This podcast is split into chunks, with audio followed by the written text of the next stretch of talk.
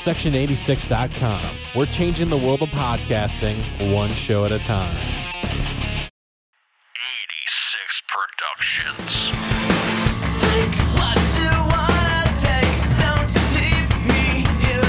Lasting leap years ever your fear of the one, one and only love.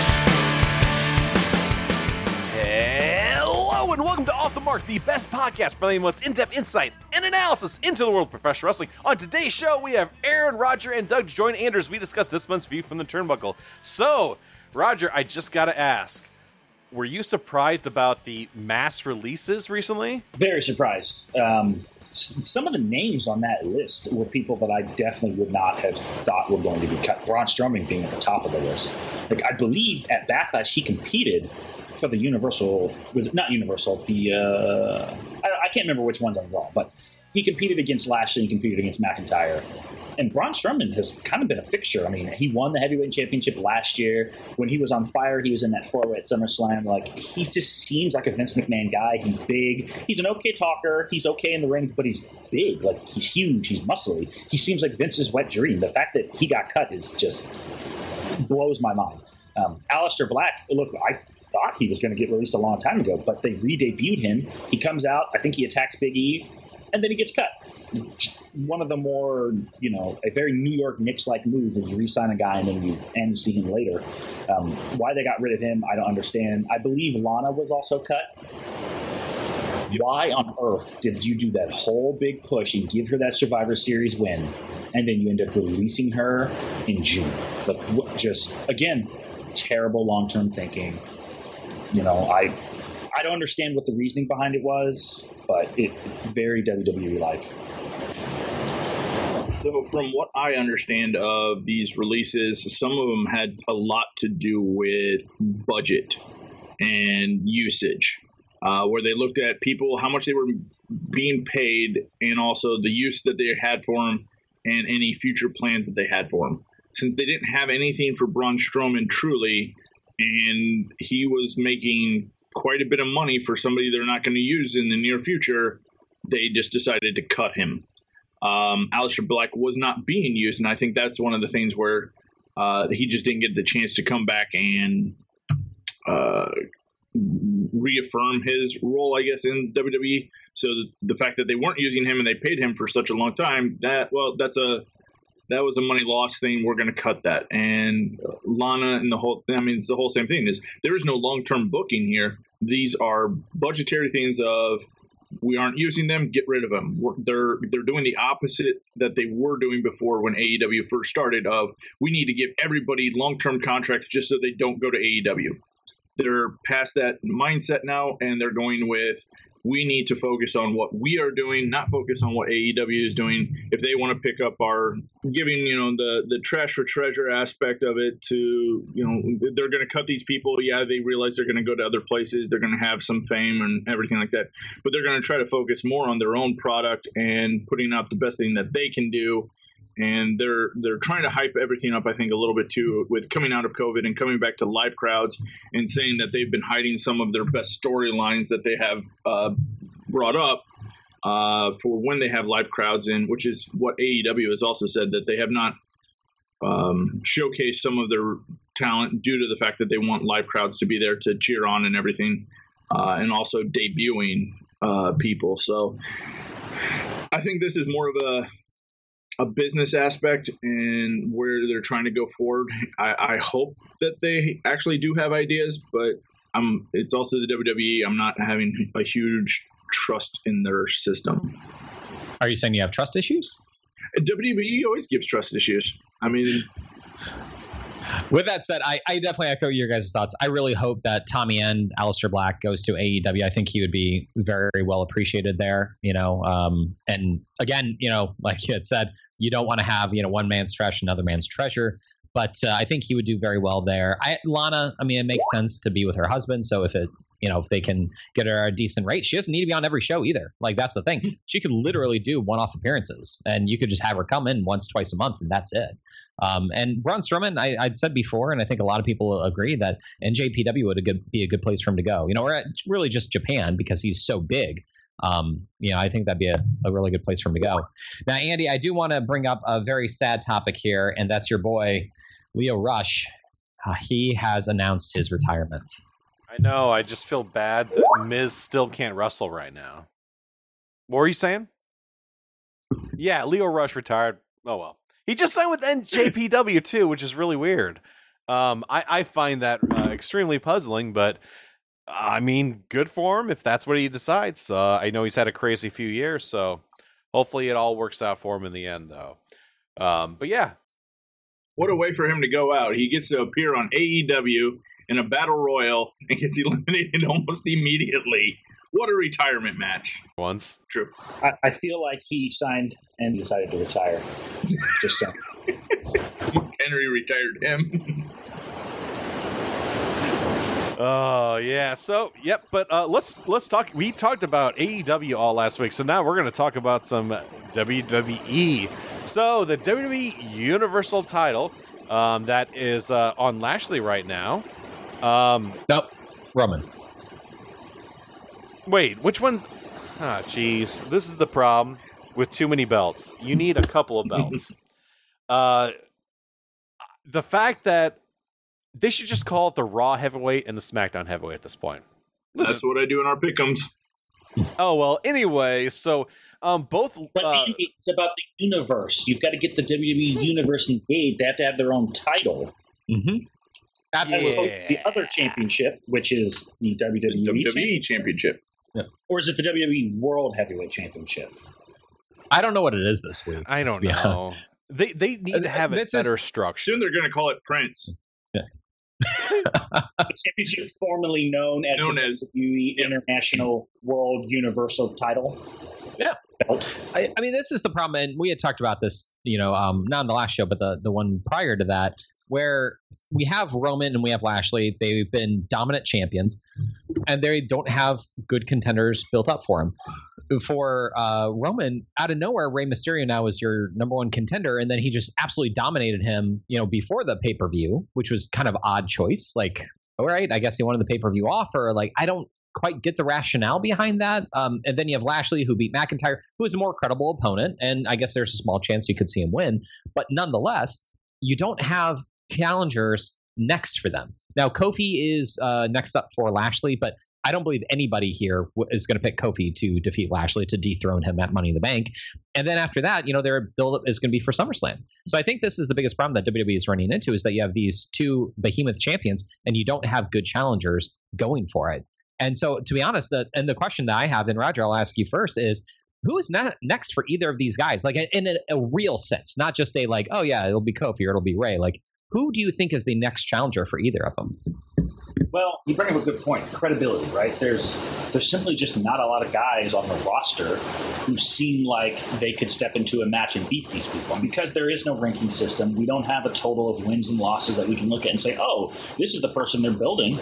You've kind of got to guess and bring it out of thin air. Roman could be Seth Rollins. That that seems to be the choice that I could see. And besides him, I, I guess you're talking about Goldberg and Brock Lesnar, bringing back the old guys who have that history of being dominant. You know, Brock Lesnar and Roman obviously makes sense because of their Paul Heyman connection. Goldberg and Roman, they already tried to do last year before the pandemic, so those both make sense. I don't particularly care about Goldberg Roman. I don't particularly care about Goldberg. But if the fans are coming back, if it's a SummerSlam match, you're trying to draw eyes, Goldberg will draw eyes. So I guess those two. But after the one-off, I don't, I don't really know where you go after that. To, to be fair, there's just not a lot of people built up unless you're bringing back Daniel Bryan. Maybe Finn Balor is an outside chance if his run on NXT is done. Does he come up and face Roman again since he's actually beaten Roman? Possibility, but I don't see a lot of options. Doug, for you, uh, you know, Roger brought up a couple of really good names there, Goldberg and uh, uh, Brock Lesnar. But if there was somebody else that you think they could build up, let's say, over the next two months, is there anybody that comes to your mind that you could think of? Uh, for people that should come up and or be built up.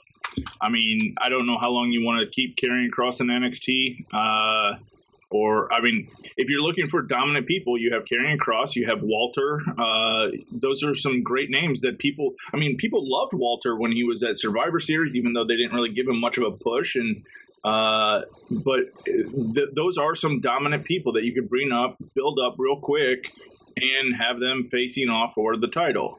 Um, but if you're asking who the next person is, you truly can't see him.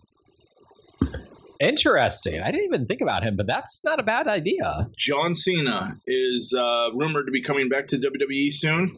Uh, he even said it on one of the late night shows uh, that he was promoting uh, Suicide Squad on. I think it was Fallon, maybe that he actually said, "I am coming back to the WWE soon." So him at him versus Roman at SummerSlam is a it's another torch bearing thing.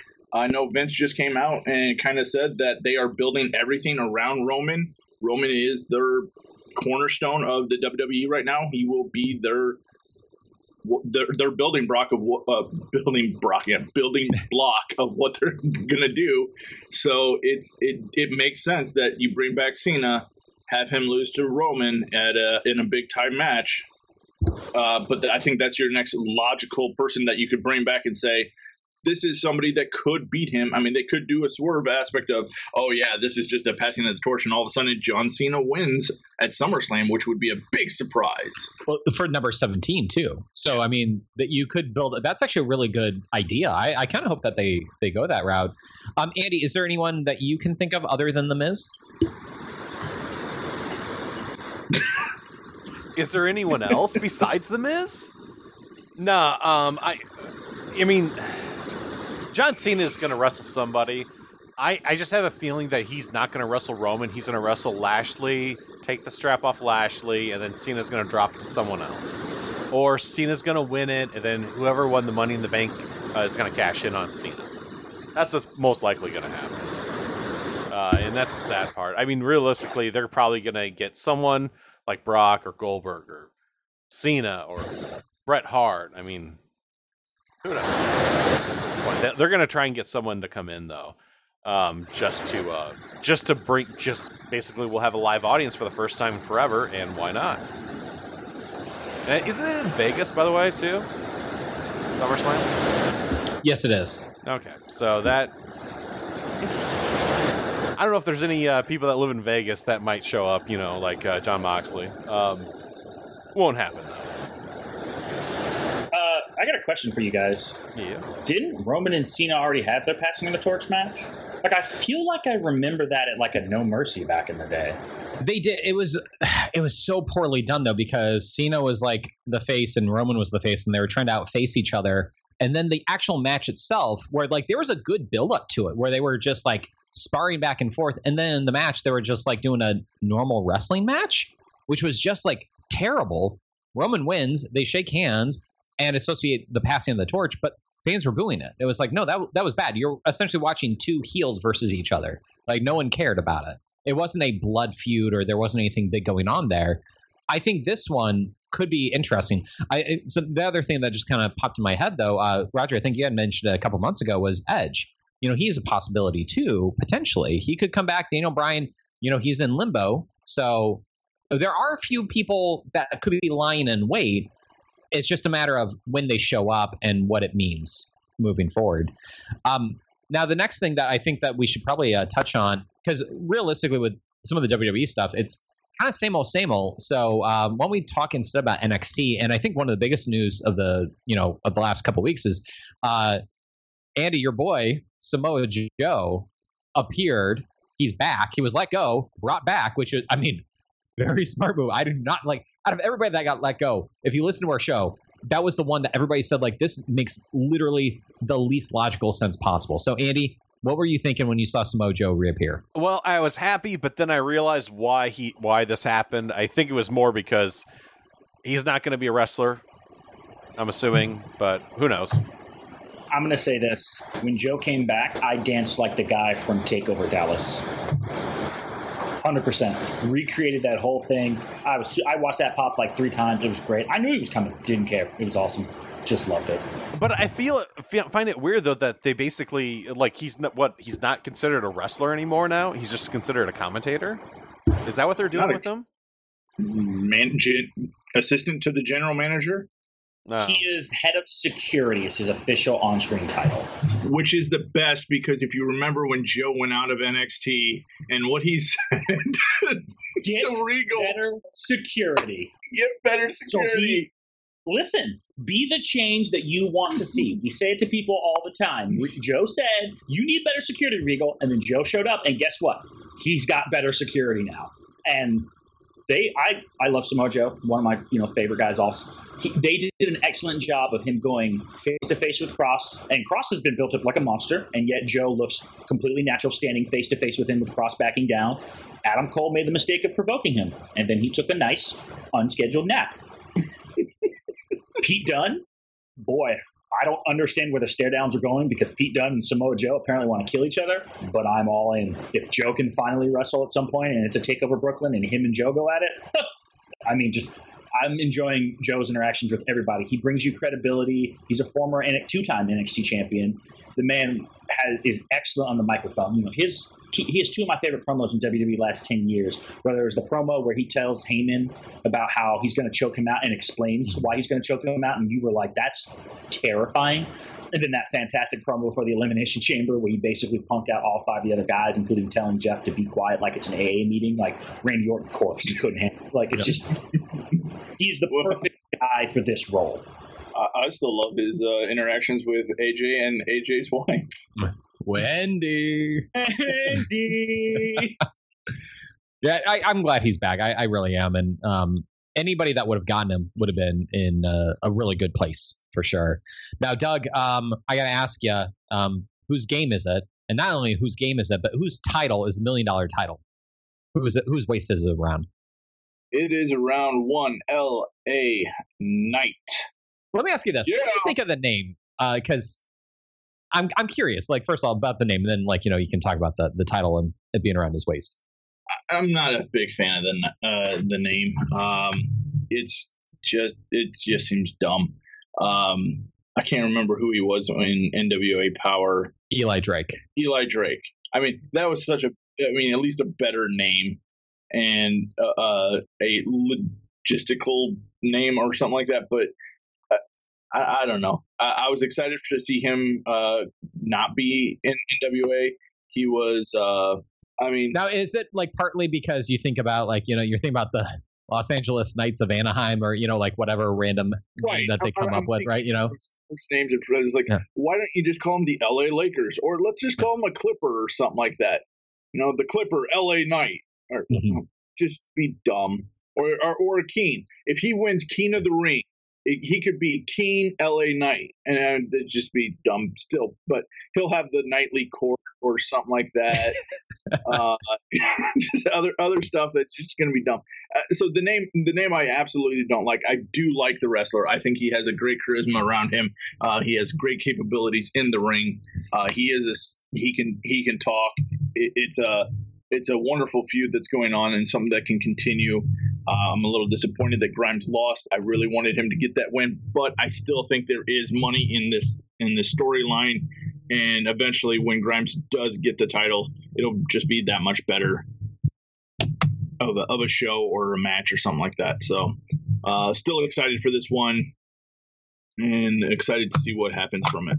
this is one of those things still that uh I I'm I don't know, like laugh at when they try to do a play on names like LA Knights or uh I think was it the Las was it the Las Vegas Golden Knights? I think it's uh, or the hockey team as well. Um, so I mean, I, I find I still find that name weird. I think Eli Drake was perfect for him. I think they should have let him keep using that name too. But uh, very happy for him. Uh, Doug, I agree with you. Grimes, it would look, it would have been so many good videos, so many promos with that around his waist. Yeah, and he would probably do it in uh, weird ways as well. So, uh, but yeah, uh, kudos for him uh, winning uh, the title. Of course, uh, I mean, is it really a title, or is it just the fact that you're saying that you you have Ted, Virgil, and Stone Cold have uh, held now? It is a title. It's not a, or is it a belt? What I, I can't remember which one we aren't, aren't supposed to use. You're a champion. It wouldn't be a champion. I guess you wouldn't he's call him a champion. unsanctioned. It is a title. You are a million dollar title or million dollar belt holder. So the title is that you are a million dollar belt holder. I guess I don't know. I'm confused about their actual sanction titles. I don't even begin to understand what their unsanctioned titles. Now, Roger, at uh, NXT in your house, uh, WrestleMania Backlash, Uh, Raquel Gonzalez defeated Ember Moon. Yeah, uh, no, I mean there was no mercy on from Armageddon on the way to Judgment Day. I mean, it was Yeah. as you could tell, their names are quite. Uh, look, good match. Uh, Ember Moon, former NXT champion, uh, former NXT Women's Tag Team champion, he brings a lot of credibility. Uh, this probably was Raquel's best singles match. It was either this or Io's match. Really good. I thought they did a good job of building up how dangerous the Eclipse was. It's the type of move that I think has only been kicked out one time, and it's by Asuka, and it was at the very last minute. And that was undefeated, unbeatable, unstoppable Asuka. Um, so this is the right kind of thing to do with Raquel Gonzalez. I'm very curious to see where they go um, next because I think they're doing a good job of moving her to the tag division with Dakota. But I think we all know at some point Dakota versus Raquel has to happen, right? The, the, the natural jealousy, the natural feud. You know, I don't know who else is maybe in the performance center, but if they have like another big woman, maybe they do the Shawn Michaels and Diesel split where you, Dakota becomes a Shawn and she gets her own Psycho Sid, you know, another big character to challenge because you know, look, I'm pretty sure if you're Vince, you see Raquel Gonzalez with her size and the fact that she appeals to a certain demographic, she'll be on the main roster probably within under a year. Hopefully, she will get a much better treatment than Shayna Baszler ever did. I just don't think she's long for NXT, to be quite honest. But this, so far, you know, they're pushing in the right direction. Just cross the fingers and hope they continue to do it this way. I would like to point out we have not talked once about Alexa Bliss, and there's a reason for that. Moving along, We don't have enough time. Is that what it is? We just don't have enough Yeah. time to talk about the wonderful thing that is Alexa Bliss. So, you're not supposed to say her name three times in a row. Um, Oh, hey, Jordan, so I got I, I, I assure you, if that would work, Doug would say her name.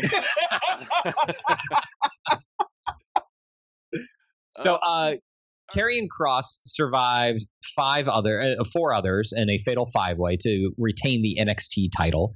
Uh, Andy, were you surprised that they didn't take this opportunity to take the title off of him, or were you, hey, you know what? It was kind of expected because this way kind of shows how dominant he is. I think uh, there has to be a- another reason behind it, and I'm wondering if it's maybe that he just doesn't want to drop the NXT Championship, um, or it could be something else, maybe that they're planning. I- I'm not sure, uh, but I, I think there's actually a reason behind this.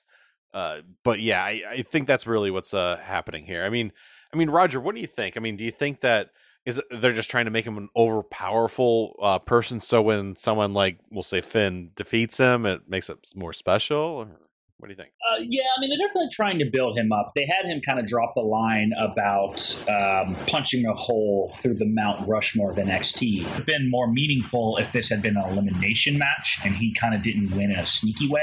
Like, if this is a fatal five way elimination and he puts down all four other challengers, he looks like a monster. Like he looks like the type of guy that's like, wow, who is going to stop Karrion Cross? As opposed to, yeah, I mean, Kyle O'Reilly had Cole locked in a submission, and Cross was opportunistic. Like I respect that, but that's more of a victory the way Edge would get a victory or Daniel Bryan. That's not like.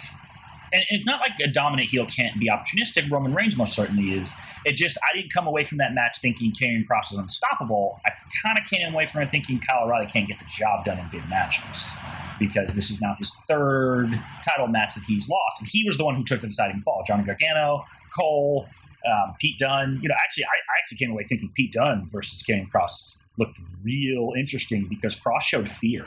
Like that's one of the rare times you see Karrion Cross actually back down. I think Dunne did the finger break spot, and you hear Cross like, "No, no, no, no, no." I was like, "Ooh, I, I kind of want to see that match." So I, I like it. I think the match accomplished what it needed to. I think it could have been done a little bit better, but it wasn't bad. Um, but I'm curious to see where they go forward with this because, much like I said with Raquel, I think Karrion Cross is the type of guy who fits on the main roster. You know, kind of all the things that Adam Cole said about him are true. He's got the entrance, he's got the girl, hot blonde is never going to do wrong for you in the eyes of Vince.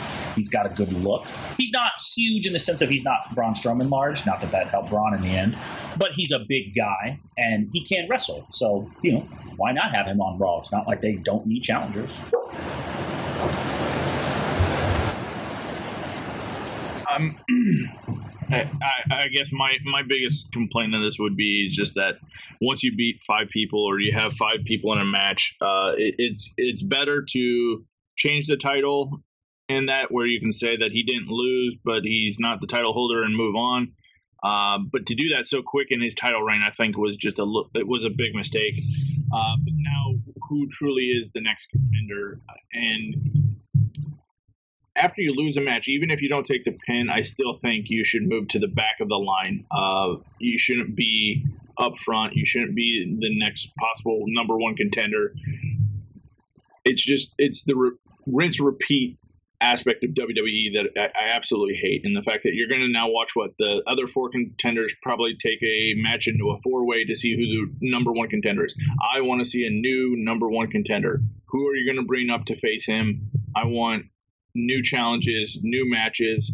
Um, I don't think we've seen Pete Dunne versus Cross, so that would still be kind of new or, or fun. Um, but other than that, my question then becomes who's next? Yeah, I think, um, and I agree with your your points there. And I think if you would have had one on ones and it was taking place over the course of a few weeks, and then it makes sense to do the the fatal five way, you know, I mean, that would probably been a better idea. They potentially could have someone called back down from uh, the main roster, uh, you know, so that that'd be an option too. But the other thing too. Uh, that I thought was kind of fascinating was uh, we were hearing that apparently uh, Cross uh, and Bronson Reed have been on main event. So it seems like they're trying to prep them for the main roster. Roger, do you think that's a smart move for for both of those guys potentially? So I'm fine with them doing dark matches because you're just testing in front of a live crowd. I don't agree with putting them on main event. A debut is one of the few times that you get to make a first impression. And if I see that a guy's wrestling on main event, I don't think superstar. I think, oh, he's not important enough to be on the main shows. You know, when Finn Balor showed up in the draft, he was like the sixth overall pick out of all the wrestlers. It made you think this guy matters. When Samoa Joe showed up, he choked out Seth Rollins and, and put him on the shelf. He seems like he matters. You know, if you just kind of show up and, and just go up in a dark match, and you know, lasting impacts are often the first thing you see. When I remember Brock Lesnar, the first night he showed up, I think he powerbound Spike Dudley through the mat, like he absolutely just destroyed him. And then he F5 Rikishi, and you're like, huh, that guy really could be the next big thing. So if Karrion Cross is going to the, you know, his entrance into NXT was him suplexing Ciampa out of a chair out of nowhere, and we went, wow, somebody just took out one of the most dominant champions we've ever seen in NXT history. He made an impact immediately. I don't think wrestling on main event against Shelton Benjamin makes an impact. I think that's just kind of deflating. Yeah. Now uh, let's move on to uh, AEW and uh, Doug, your boy Andrade El Idolio. I'm totally butchering that, uh, but Andrade showed up on AEW. Um, were you excited to see him? I, I was. It, it, he there's another great wrestler uh, who just wasn't given a a a proper run, I guess, or uh, just wasn't being utilized in the E. So showing uh, up in AEW is going to be wonderful. It's just a matter of storylines, and I, I, I think it's funny though is he's coming out and he's kind of acting like a heel, but you have the whole crowd cheering him. So interesting to see if they're going to continue with him trying to be a heel, or if they're going to try to have him be a face and then transition to a heel. Because I think some of his best work was always as a heel. Uh, I don't even know if he really was a face in WWE at all. Uh, but it, it'll be interesting to see what he does. I'm I'm glad he's over over here. He's one of the people that uh, I, I would be excited to see uh, perform, but I, I start to worry too with WWE failure. Not I don't want to say failures because he truly wasn't a failure. He just didn't shine Cast-offs. but the cast offs, right? So it's it'll be interesting to see what they do, and I, I just don't want them to become the uh, the dumping ground for WWE. I really do want them to build up their own wrestlers and pull some other people out of obscure indies and uh, build them up. And they do have some good homegrown talent. You know, I feel like MJF, while yeah, you know, he was like on MLW, but like, you know, for the most part, you know, you have him, you have Sammy, you have a few Jungle others, Boy.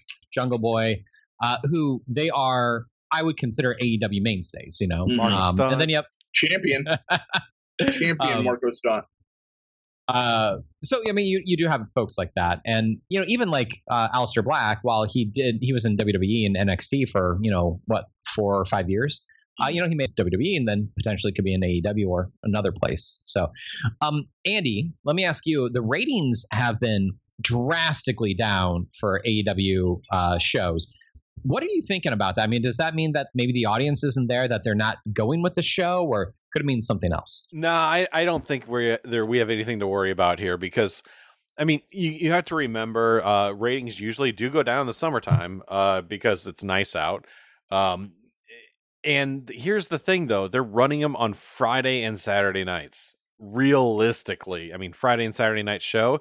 I mean, what you got SmackDown that is what two hours prior or yeah it ends and then it goes to uh, AEW as much as I want to say it, I mean, I don't see a lot of people watching WWE and then watching AEW. I see a lot of people watching, or at least watching the highlights of AEW. Um, even though SmackDown's a better show, but or uh, well for WWE, but yeah, I mean that's the, I mean the thing moving them to Friday and Saturday nights. I mean that's just uh, that just hurts.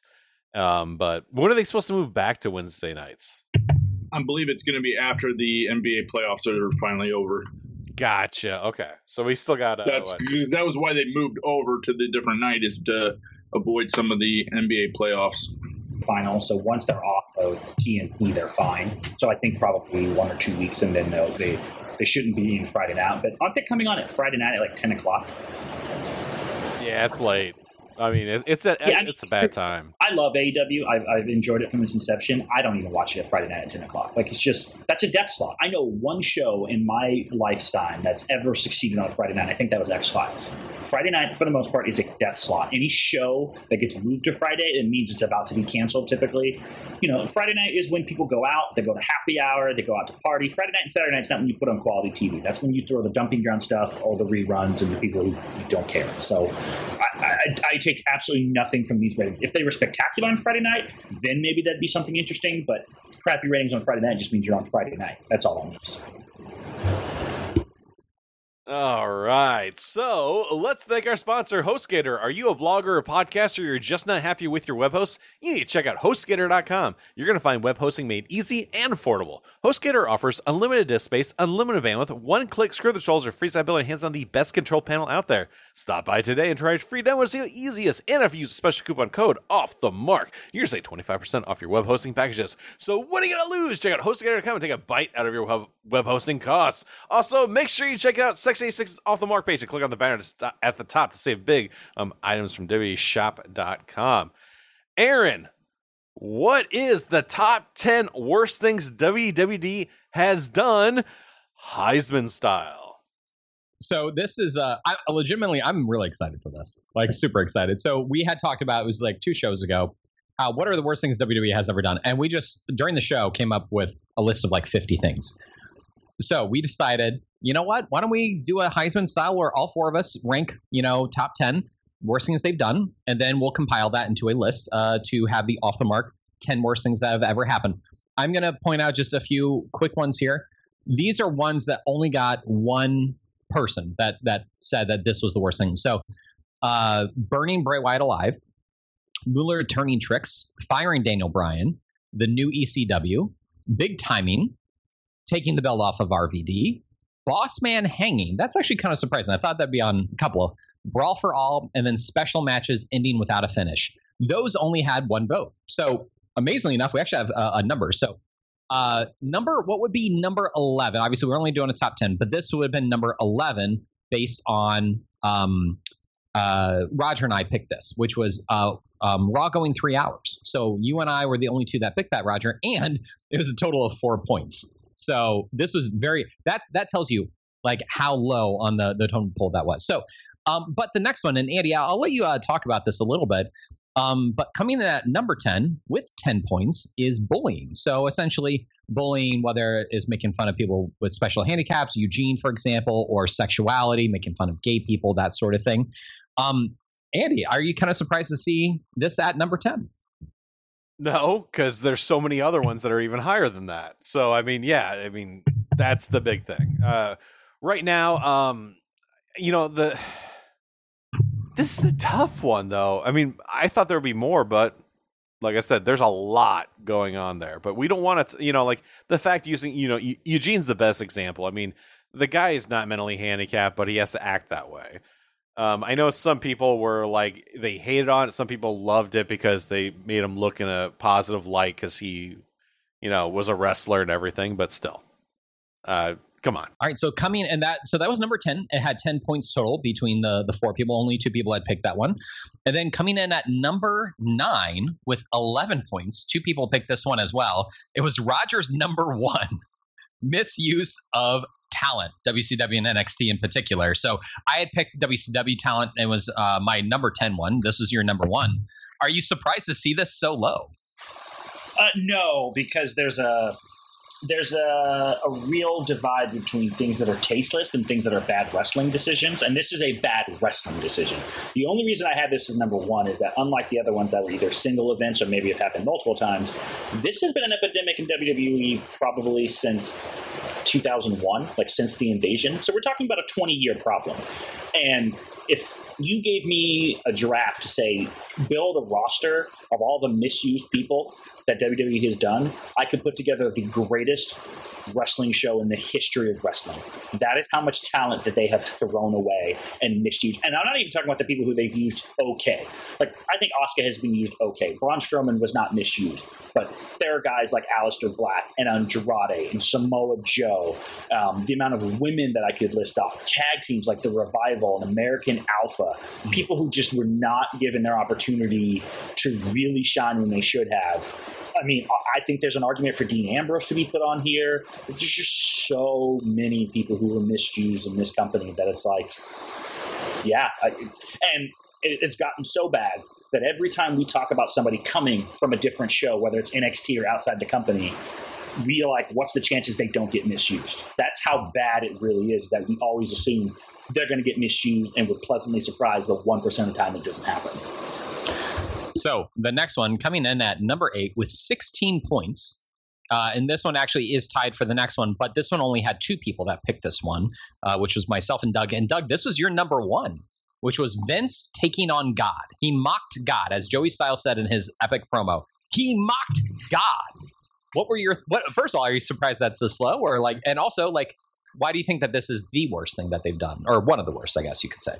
Yeah, I'm not necessarily surprised that this is this low, but to me, this is one of those things that uh, I just. It, there are so many things that are wrong with the WWE, and when you go and you pick a fight with a, a, a deity or a god or anything like this, is like, uh, you know, and and that I hope they never do this, but are they going to go say uh, Vince versus Muhammad, or are they going to ever do something like that? No. And it, it, just it's tasteless and to me in in my own beliefs and everything like that it's just the the sacrilegious. Oh god. Uh, it, it, it's, it's just it's, it's absolutely horrid to me. Yeah it was unnecessary and one of the biggest uh, i guess pet peeves of mine is uh, to compare yourself to god or anything along those lines um, or to put yourself over god is is such a sacrilegious thing um, whether you're a person of faith or not. It's just it's it, it's so tasteless in my mind. It's one of the worst things I think you can do.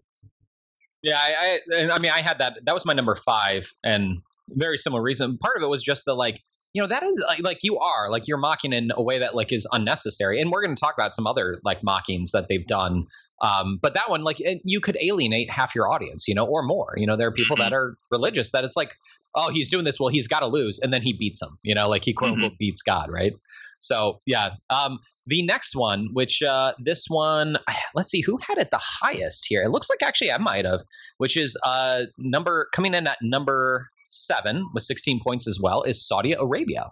And so this is just all the stuff that went on with it. Obviously, the deal, you have a lot of blood money in there. It was right after the beheading uh, that had taken place with uh, the journalist um, Khashoggi, I want to say his name is.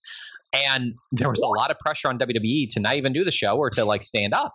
And then there was also the they were stuck on runway potentially for being held up, you know, for money. So that one you know, uh, not surprised to see that on there. I think uh, did we have everyone have that? It looks like everyone, but uh, but Andy had that one in there. Um, so next, uh, moving along, I'm actually quite surprised. This was not on all four. This was on, only on three of ours, uh, and I'm very shocked it wasn't on one of ours. But it's the racist overtones that WWE has done. Um, so I had call, I mentioned like Vince using the N word on on television.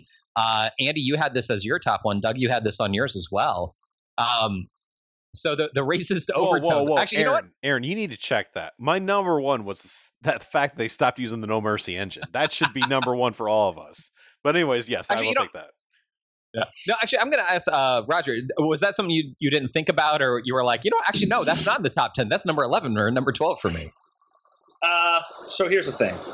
It is one of those things that is so prevalent and happens so often in WWE that it wasn't really worth mentioning, in my opinion, because it has been something that has been consistent. Like, this is not a company that has ever shown any sort of racial sensitivity. They've had, and they've mocked nearly every race. I mean, obviously, it's not like God is sacred, so they'll mock anything. But mm-hmm. They have been so bad. And I mean, I'm talking choppy choppy your PP, making fun of Nakamura, um, Vince using the N word, Akeem, the African Dream. Hakeem, the African Dream, Slick. I mean, so many of the characters were such bad characterizations and stereotypes. The Godfather. I mean, look, as a kid, it was funny, but looking back as an adult, you're like, God, he was a pimp.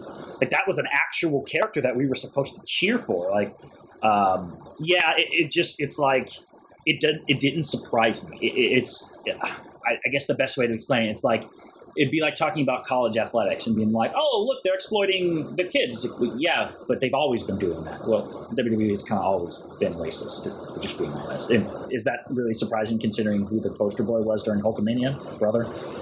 So uh, that came in at number six with 17, also tied uh, with 17. I, but I put this one above it because it was on. Um, uh, it was higher on, or I guess it wouldn't have been higher. Uh, it's tied for for fifth, I guess you could say, which is the Divas era. Um, and so, in particular, uh, over sexualizing women or the Divas era treatment. So, um, Andy, you had this at um, as your number three. Um, you also had Moolah turning tricks. So, I mean, like Yeah, kind of tied together, but is same. yeah, but uh, so um, yeah, I mean, what are you like? This one actually, I'm, I'm kind of surprised at how high it was. Um, is that a surprise to you, Andy? Yeah, I thought it'd actually be lower. That's why I put it up higher on my list. Um, but uh because I want to make sure it was on there, I just oh, I'm a little surprised. But I had it. uh, be fair, so but the thing is, it's also like what Roger said. Like I was trying, like I was like, this has to be number one. I was like, no, that has to be number one. And then I'm like, it's like, well, which one is it? It should just be a, almost like combo thing, uh, in a way. But like this is what WWF like screws up on all the time. This and just say that and just leave it at that. But, All right, and then um, so coming in at number four with 22 points is using death angles for views. So Doug, I know that there's a lot you can choose from here. Mhm. Um, this coming at number four is that a shocker at all to you? Uh, no, it's it is just one of those things when we decided to com- combo. Uh, I, you started looking at everything that that's on this list, and it's like, oh look, they exploited the Eddie Guerrero death. They've exploited all these other deaths. Uh, Brian Pillman with bringing his w- widow on to to talk about uh, things, and then uh, after watching the uh, Dark Side of the Ring and finding out that she said, "Please do not ask me this one question." and it's the first question Vince leads with. I mean, if you're not exploiting emotions and everything just to get, I mean, in this day and age, it's called clicks. But if you're you're not, it's just wrong. I'm I'm uh, again when it when it comes into a hierarchy of like uh, things that are sacred and everything, it's like there's God and then there's death for me. It's like I I, I hold I, I, I take death very, very serious. And when, when you start trying to exploit people's deaths to, to bring in money or views or anything like that, that's that's absolutely horrible. There's one. Uh, all four of us had this one on there, and this was like in the middle for us. Um, but uh, ended up getting 22 points. Coming in third place with 23 points um, is the Benoit tribute show. So just anything around Chris Benoit and his uh, his death. So in particular for me, the reason why I actually was going to put this like number one, and I started like kind of putting it way down, then I put it back up, and part of it was Monday morning quarterbacking which was you know Vince comes out and he like has this thing like says you know unfortunately something really bad happened, and part of me it was going like well you know yeah he had no idea, but at the same time they could have just like look you know what? Something real is taking place here, and so we're just not going to talk about that until all the facts are out, and we're going to move on with the show. We're not going to do a Benoit tribute show um, because then something may, may have come out. You know, maybe it came out that he was murdered, you know, or something like that. And then you go like, oh wow, this is really big deal. We are going to have a Benoit tribute thing, and I wouldn't have faulted him for that because you know it's a knee jerk reaction. But to know like three people died, like, and without knowing any of the facts, they're like, oh, we're going to do a tribute to this guy. And then, yeah, I think William Regal, even during his thing, he's like, he didn't even want to say anything about Benoit because he's like, look, I think something bad happened. Like if you listen back to his thing. So, um, but that one is number three. Um, coming in at number two with 24 points is Owen Hart's death. And I assume that um, encompasses not only him dying, but him, you know, of them continuing the show afterwards. Um, Roger, for you, uh, are you surprised this at number two? No, I mean it's it's probably the worst example I guess I, I can think of off the top of my head of just callous lack of respect. Like mocking God is obviously terrible, um, even if you're not religious, and I'm certainly not identified. I can understand that there's a line that's going to offend certain people. Using death as an angle, you know, again, it's disrespectful. I don't think there's any place in it. But this was like you just had a wrestler die in a stunt that wasn't necessary. This wasn't like an accident in the ring, and where you could say accidents happen. You know, obviously that tragedy happened with Rey Mysterio in Mexico. This was Owen Hart has essentially died. You had Jim Ross announce it to the crowd, and then you just go on. Like that, everything about that was so wrong, and it, it was so disrespectful, especially considering, and, and even if it wasn't the Hearts, but it's like, you know, this is Bret Hart was a top name in your company for a while. The family is one of the most instrumental when it comes to Canadian wrestling and professional wrestling in general, and you just continued the show. You, I, I don't know what Rock and Hunter and Austin and Taker's feelings were. I think those were the two matches that had to go. But to, to have them go out and wrestle and to pretend like they were focused on anything other than their fallen, literally fallen comrade, is is so wrong and so awful. And it was a prime example of like, what is wrong with you? Like, I I don't understand how you could have seen that happen. You know, it wasn't the Benoit tribute show where you didn't know what happened. You knew he was dead, and you still made the call to say, keep that money going. Like, I don't think anyone faults when they say, hey, man, we had a tragedy. Someone just died. The night's over. We'll, we'll figure it out somehow down the road, but we just had a performer die in the ring. The rest of the show is canceled. I doubt anyone looks at that in hindsight, and you don't have fans screaming, oh my God, where's my money? It's like a man died. Show some respect, and there was none shown, and that's quite disgusting. Yeah. I mean, there's a couple things, even looking at this from a legal aspect of and law enforcement aspect. Of, when I have to deal with death in my job, I, I don't go out and announce anything. I, I cannot tell people, uh, you know, certain people that such and such person died or anything like that. I have to make notification to the family first. And to, to do this over the air on a live pay per view, just to announce it, where his family is now going to be just bombarded with messages and everything all at once, and they have to take that on all at once, not even knowing what happened, what what's going on, why, why is this happening, or, or anything along those lines, is, is just absolutely tragic. And then uh, to what Roger was saying, and, and you guys were saying, were to make the wrestlers who are close friends with him to uh, just to, to have to perform uh, to do that. And then uh, I think uh, his wife made a great point on Dark Side of the Ring. That's a crime scene. Mhm. They didn't call the cops. The cops were not notified. There was no investigation into it. And after you have another, you know, couple matches, you tampered with evidence. Yeah. And uh, one of his best friends, Jeff Jarrett, wrestled right afterwards, and he said that um, you can feel the dent where his friend's body hit. Like, that's haunting. Um, and on uh, Jeff Jarrett's podcast, he had talked about. I, I highly recommend. It. it was a really good listen. Um, it really sad. I mean, it's it very. It, you can tell he's getting super choked up just talking about it. Um, but I mean, that happened, and that's absolutely terrible. To be honest, I mean, like I'm, kind of surprised that's not our number one because that's that is, you know, that is terrible. But Andy, number one, uh, with a bullet, is Katie Vick. Your thoughts on Wait, that? wait, wait, really? Number one is Katie Vick with 30 points.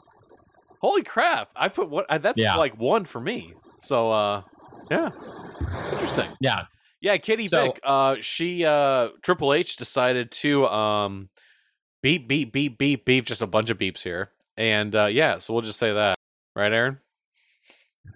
Roger, are you surprised Katie Vick is our number one? No, I, I I expected Katie Vick to win, and I'll tell you why. If you talk about all the other things that we talked about, we're each going to kind of vary on what we find to be the most distasteful.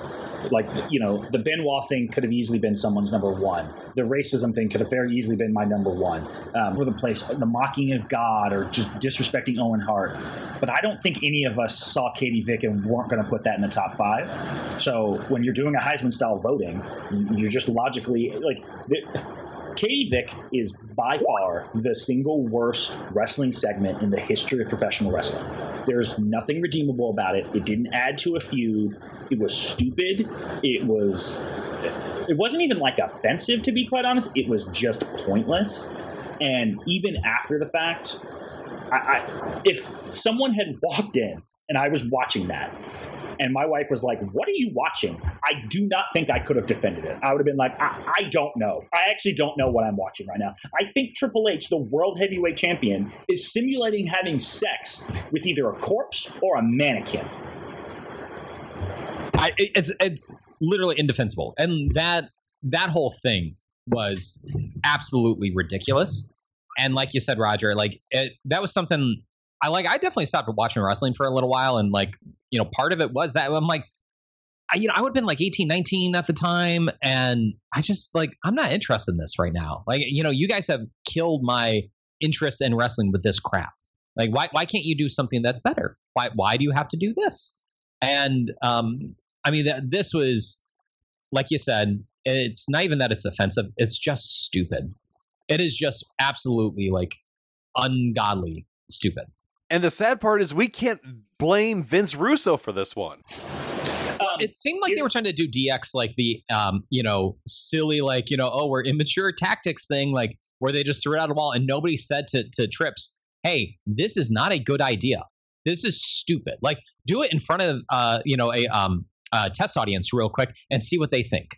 Like that's what that that's what should have happened. You know, but no, Right, it shouldn't have happened in general. I mean, but when you look at everything, there's a there's a lot of the things that deal with death. So you you have a death angle here. Somebody has died and everything like that, and then you throw degrading women in there in the aspect that you are raping a corpse.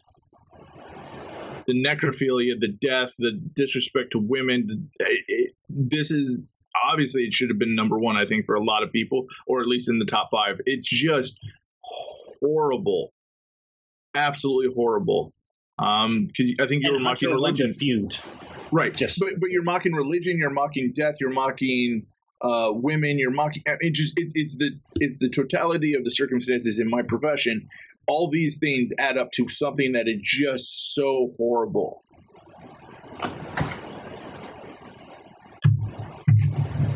Yeah, it's it's almost like uh, where do you go? Like where where's the next point of the storyline? It was just done for shock. I mean, and by the way, this was only they only did this for like a month. I think it was like only in like a it was like September October at, at one point, um, back in the day. So uh, Yeah, yeah, he beat Kane and he moved on. Literally, that was what happened. Yeah, that- he- that's they unified the IC and the World Heavyweight title because they had created Trips a new belt. He beat Kane, and then literally Kane just dropped back to the mid card. That was it. Problem, you know, solved.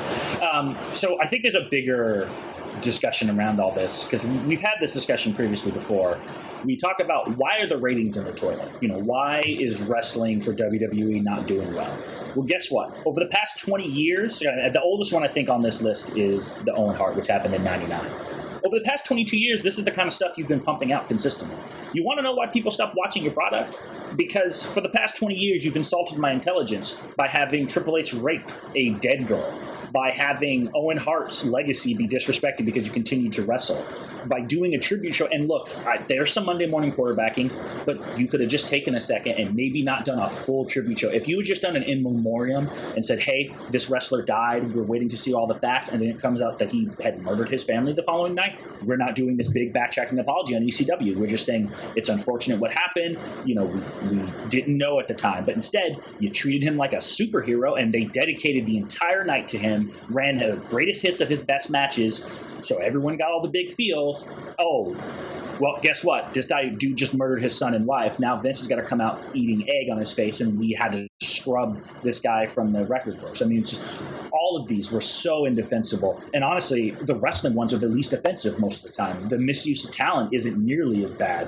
Uh, the fact that exploiting Brian Pillman's widow isn't even at the top tells you how scummy this company has been at times. And we didn't even talk about some of the things that you could throw into. Um, the fact that wrestlers have basically died at the average age, it seems like a 45 or 50. And we didn't even, that didn't even crack the top 10 that your industry, your workforce dies at an unbelievably young age because they just do so many scummy things. And this only goes back to 99. This doesn't include most of the 90s or the 80s or the 70s or everything before then. And who knows all the stuff that Vince has done. But it's like, when you do this, there are consequences down the road. And when you treat your audience and your fan base like crap, you wonder why Randy Orton versus Big Show gets the lowest number of all time. It's not just because of what you did in the past year, it's what you've done in the past decade, the past two decades. People tune out, and a lot of those people never tune back in again. Yeah. Very well said. And that's yeah, you're, you made a great point because once you lose a person, it is very hard to get them to come back and watch. I still know friends of ours that uh they just haven't watched it because they don't care. Anyways, that's all the time we have for this month's show. If you're into the Twitter, you follow the show at AltaMark86. I want to thank 86 Productions for hosting and editing the podcast, and I want to thank all of our listeners for taking the time to download and listen to the show. And for Doug Hahn, Roger Cave, and Aaron Hughes, I'm Andrew Hughes, and until next time, we'll see you in the ring.